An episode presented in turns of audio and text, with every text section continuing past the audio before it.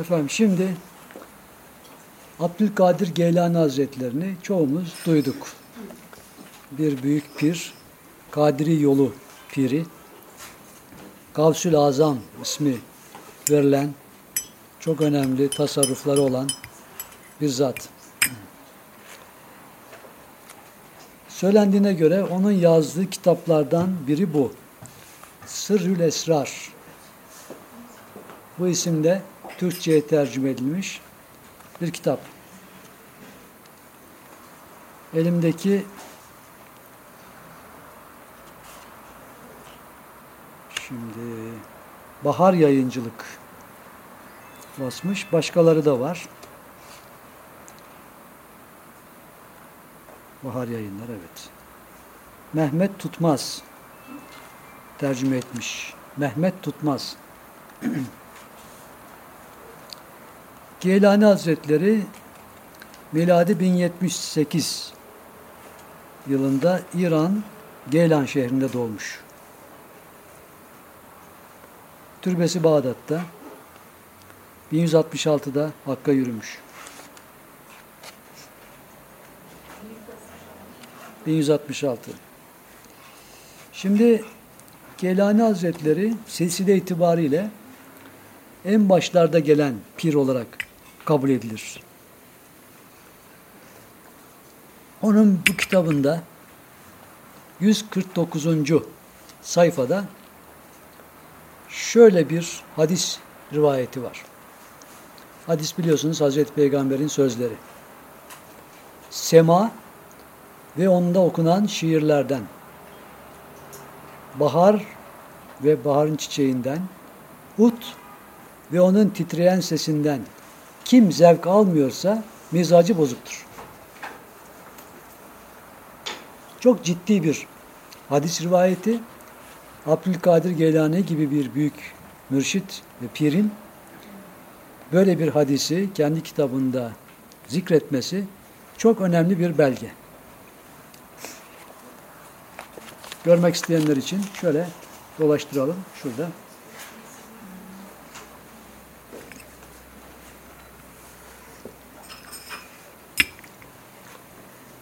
İslami kaynaklara baktığımız zaman Kur'an ve hadis olarak musikinin aleyhinde hiçbir şey yoktur.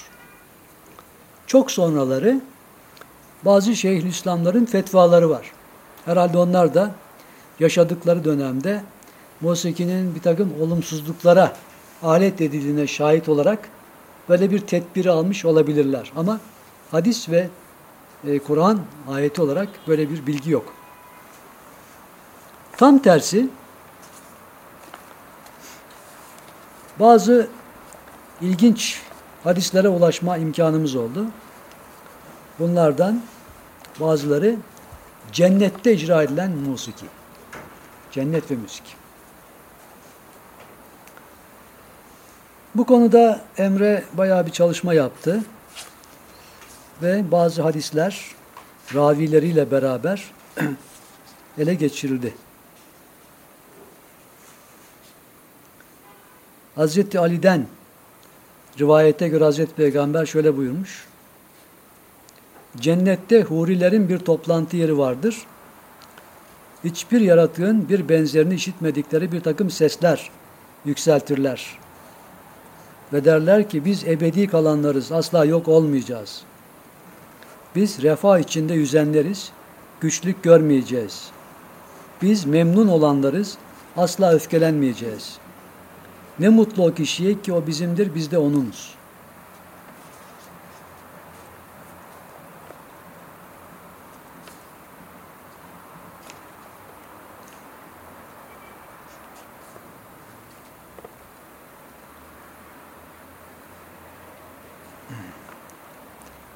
İbni Ebit Dünya der ki, bize Muhammed bin Abbad me Musa el-Akeli anlattı. Bize Yahya bin Süleyman et-Taif'i anlattı. Ez-Zahhak bin Müzahim'i işitmiş.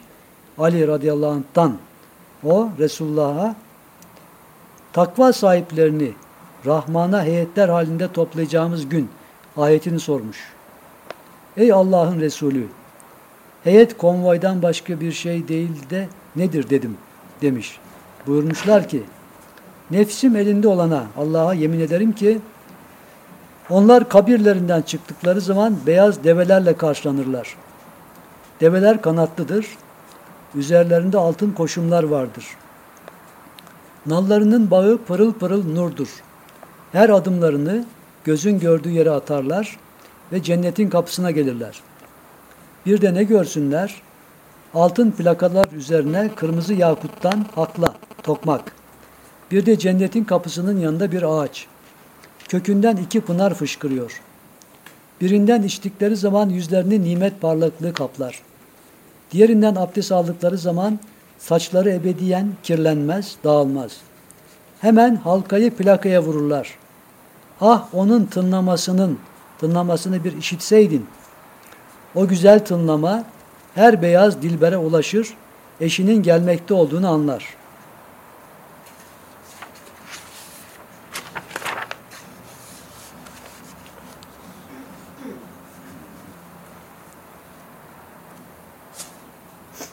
Ebu Hüreyre hadisine gelince o şöyle demiştir.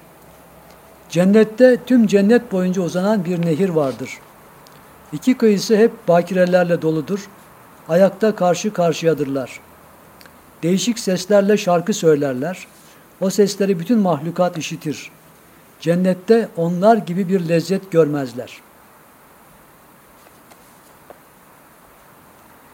Enes hadisine gelince Ebu Nuaym'den Enes Resulullah şöyle buyurdu demiştir. Ceylan gözlü huriler cennette şarkı söylerler. Biz güzel hurileriz, değerli eşler için yaratılmışız derler.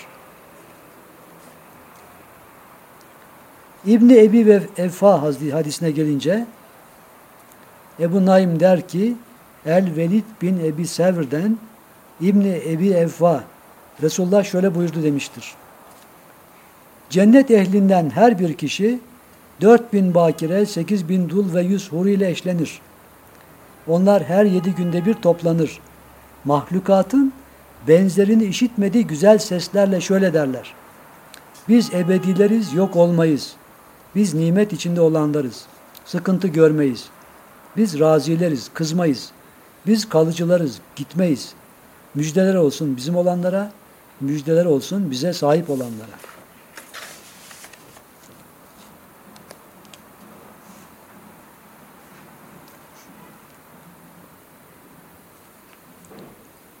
Ebu İmame radıyallahu anh hadisine gelince onu Cafer el-Feryabi nakleder ki Resulullah şöyle buyurmuştur.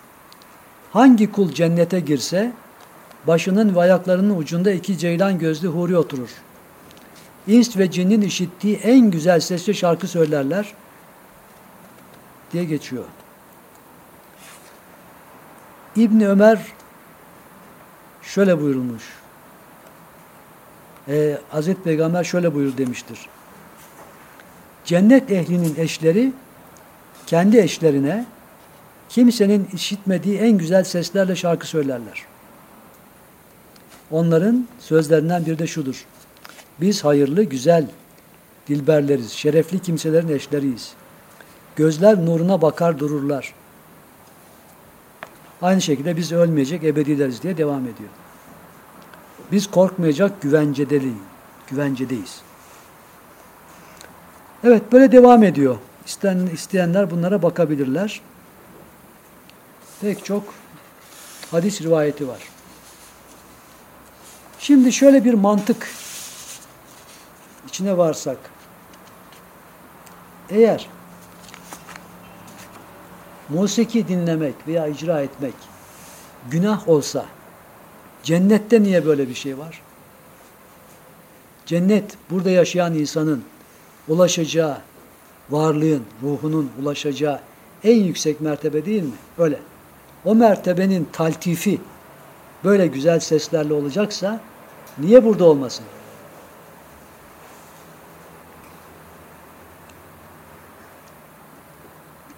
Osmanlılara hilafet geçti. Halife padişahlar arasında, sultanlar arasında bestekarlar var. musiki icracıları var. Musikiyi teşvik edenler var. Bunlar musikiyi yasak etmemişler. Musikinin yasak olması daha sonraki bir takım siyasi davranışların neticesi olarak düşünülebilir.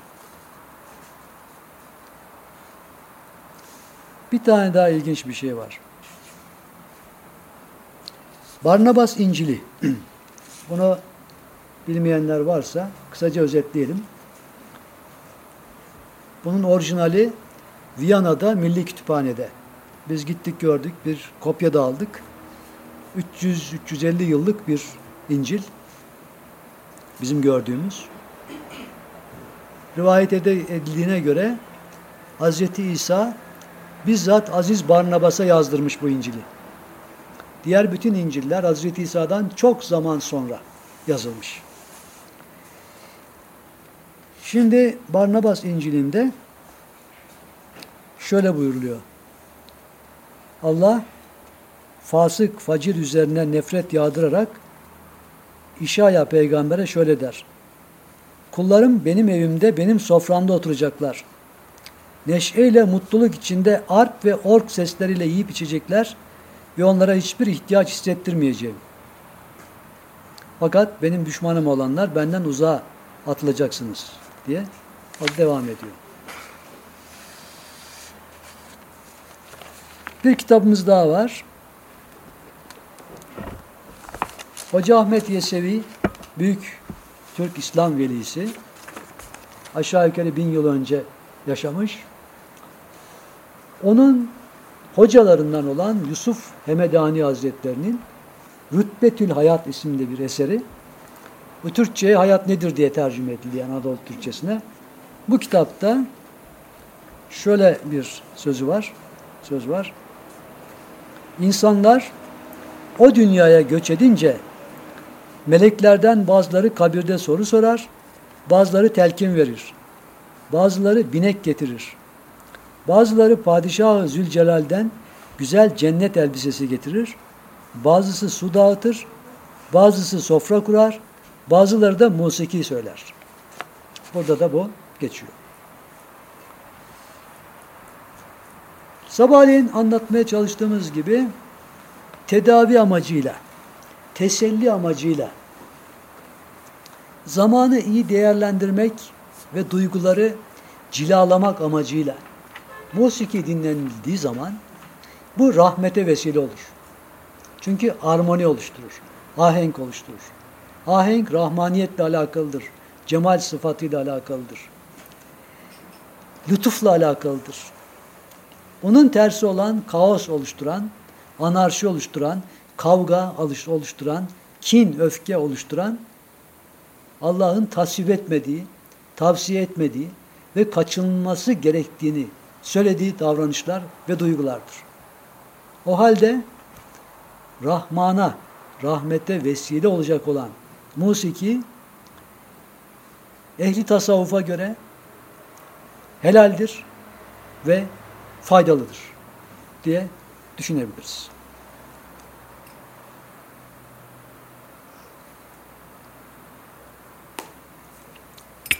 Manevi yolculuğumuza devam edelim.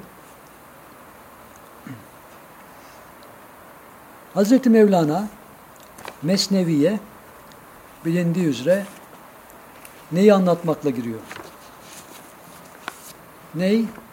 Kamışlıktan koparıldı önce kamış.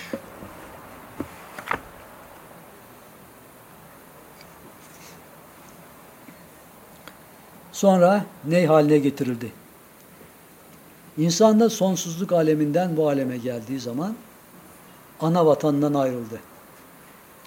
Ney nasıl feryat ediyorsa insan da feryat ediyor. Niye? Vatanına ulaşmak için. Ayrılıktan şikayet ettiği için. Peki ruhların yaratıldığı mecliste ne oldu? Cenab-ı Allah Elestü bir Rabbiküm hitabını irat etti. Ben sizin Rabbiniz değil miyim? Ruhlar bunu duydular. Beli dediler. Elimde Feridüddin Attar'ın Tezkiretül Evliya eseri var.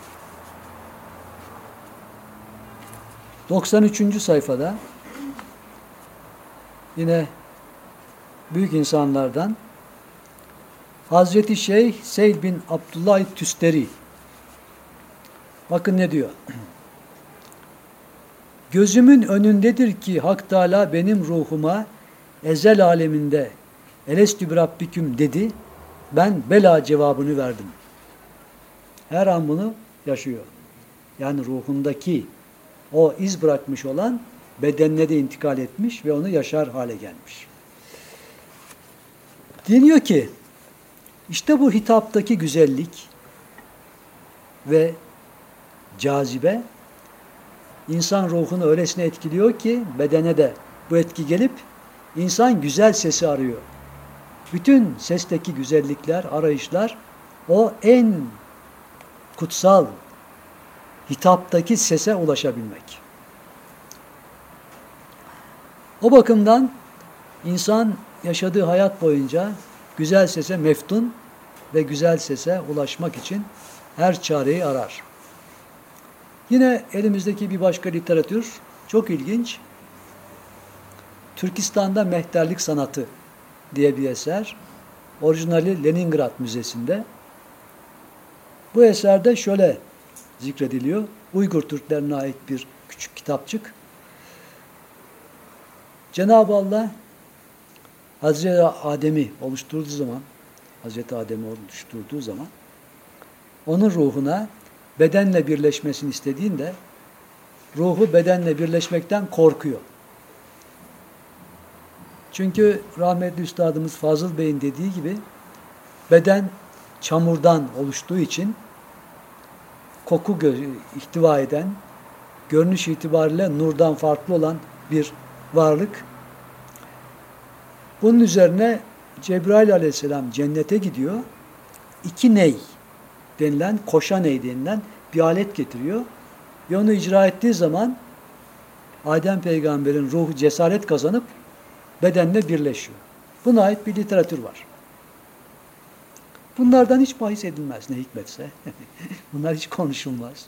Hiç bilgi olarak da sunulmaz. Ama bundan sonra Ayşe Hanım bu görevi aldığı üzerine inşallah kamuyu aydınlatacak. Doktora tezi olarak yapacak bunlar. Nasipse. Biz şu mecliste başarılar diliyoruz.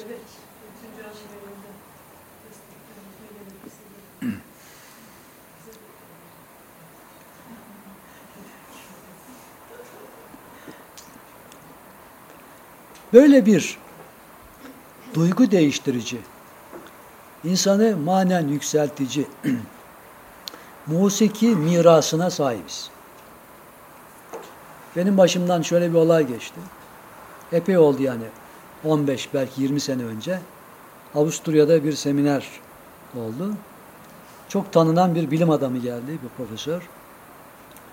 Sayın Güvenç dedi, sizde olan her şey bizde var dedi. Eyvah dedim, kavga edeceğiz herhalde. Sanatsa sanat, kültürse kültür, tarih, ekonomi, ticaret, hepsi. Yalnız dedi, sizin bu yaptıklarınız yok dedi. Aa, o zaman ben gevşedim. O zaman olay daha ciddi bir yere geldi ve nasıl gözlendiğini anlamış olduk. Yani dışarıdan bizi nasıl gözlüyorlar.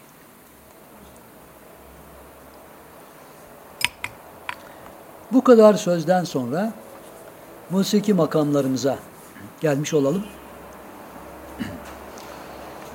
Sabahleyin pentatonik kalıplardan bahsettiğimizde özellikle kuşların buna yakın olduğunu gördük ve Mesnevi'de de Cenab-ı Mevlana bu konuda bize çok güzel bilgiler verdi. Allah'ın kuşlara öğrettiğine dair çok önemli bilgiler geldi. Hazreti Süleyman da bu kuş dilini biliyor malum. Süleyman kuş dilin bilir dediler. Süleyman var Süleyman'dan içer. Çok güzel. Ve zamanla makam teşekkül ediyor. Bu pentatonik e, diziler devam ederken bir yandan da makamlar oluşuyor. Günümüze kadar 500'e yakın makam teşekkül etmiş. Fakat bu makamlar sonradan olmamış. Keşfedilmiş, icat edilmemiş. Bu nereden anlıyoruz? Ben Cerrahpaşa'da tıp fakültesinde, İstanbul Üniversitesi'nde doktoraya başladığım zaman rahmetli Ayhan Hoca beni tıp tarihi kürsüsüne gönderdi. Orada Profesör Süheyl Ünver Hoca vardı. Rahmetli oldu. Süheyl Ünver Hoca dahiliye mütehassısıydı ama özel bir görev verilmiş. Orada bir ünite oluşturmuş. Tıp tarihi ve deontoloji, hekim ahlakı bölümü oranın şefi. Aynı zamanda orayı öyle bir enteresan hale getirmiş ki tesip dersi, minyatür dersi veriliyor, hat dersi veriliyor orada hocalar. Tıp tarihinde envai çeşit sanat faaliyeti var. Ben de hatta bir ara tesip çalıştım orada. Az bir şey ama bir iki bir şey yapmış olduk.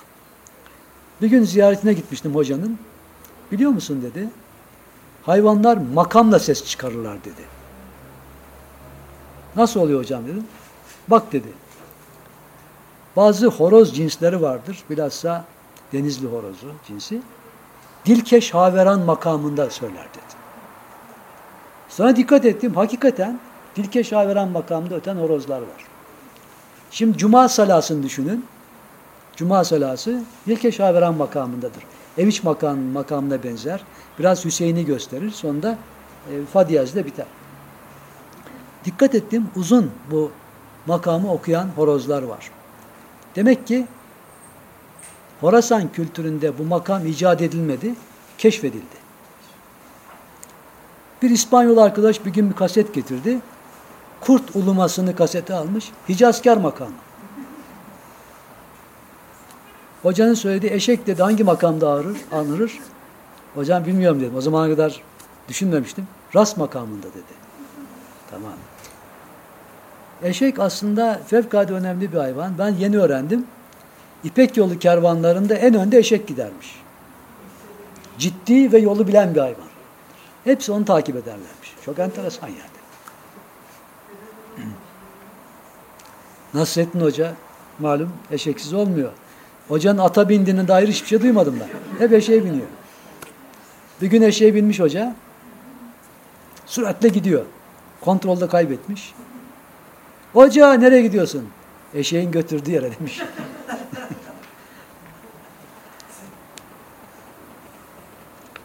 Hocaya bir sürü emanet etmişler. 10 tane eşek götürüyor. Sayması gerekmiş. Aşağı inince 10, eşeğin üzerine binince 9. Böyle bir fıkra anlatırlar yani. Bir de yine eşeğe binmiş giderken yanından dört nala bir atlı geçiyormuş. Atlı da hocayı küçük görmüş. Hoca demiş, eşek nasıl gidiyor? Hoca çok kızmış. Atla gidiyor demiş.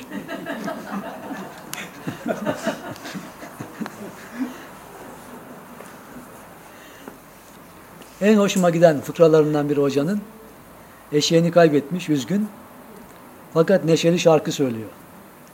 Hoca demişler bu yani olur mu? Hem çok üzgünsün hem nasıl neşeli şarkı söylüyorsun? Öyle demiş. Olur çünkü neşeliyim. İyi ki eşeğin üzerine yoktum demiş.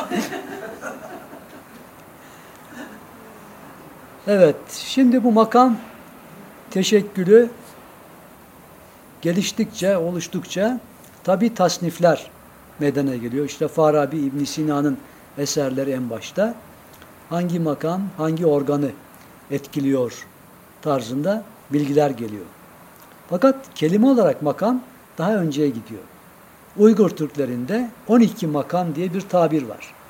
Fakat bu makam tabiri bizim, bizim bildiğimiz gibi ses dizisi halindeki makam değil, birbiri peşi sıra bazı şarkıların okunması, bizdeki fasıl gibi. Mesela diyor Hicaz faslı, Hicaz makamı, ne bileyim İsfahan makamı gibi öyle makam isimleri var.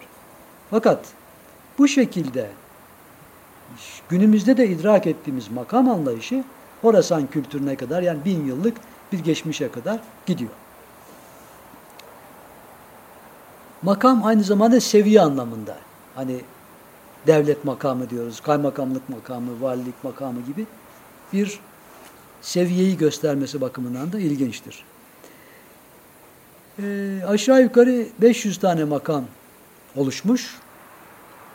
Bunlardan pek çoğu bugün kullanılmıyor. Kullanılan makamlar 70-80 tane filan en fazla. Bunların içinde 40 tanesi müzikle tedavi sisteminde adı geçen makamlar. Biz 15 kadar üzerine çalıştık. CD'ler hazırladık. İnşallah bunu 40'a çıkarırız zaman içinde. Ondan sonra idealimiz aslında bütün bu makamların etkilerinin araştırılacağı büyük bir laboratuvar. Kan sayımında ne çıkıyor ortaya? Beyin elektrosunda ne çıkıyor? Ne bileyim osiloskop denilen alete göre bütün parametrelerin gösterilebileceği bir sistem oluşturulması lazım. Ve bunun behemhal yapılması lazım. Türkiye'nin bu işte önderlik yapması lazım. Bizim gücümüz belirli bir yere kadar bu konuda. Elimizden geleni yapmaya çalıştık ama yeterli değil.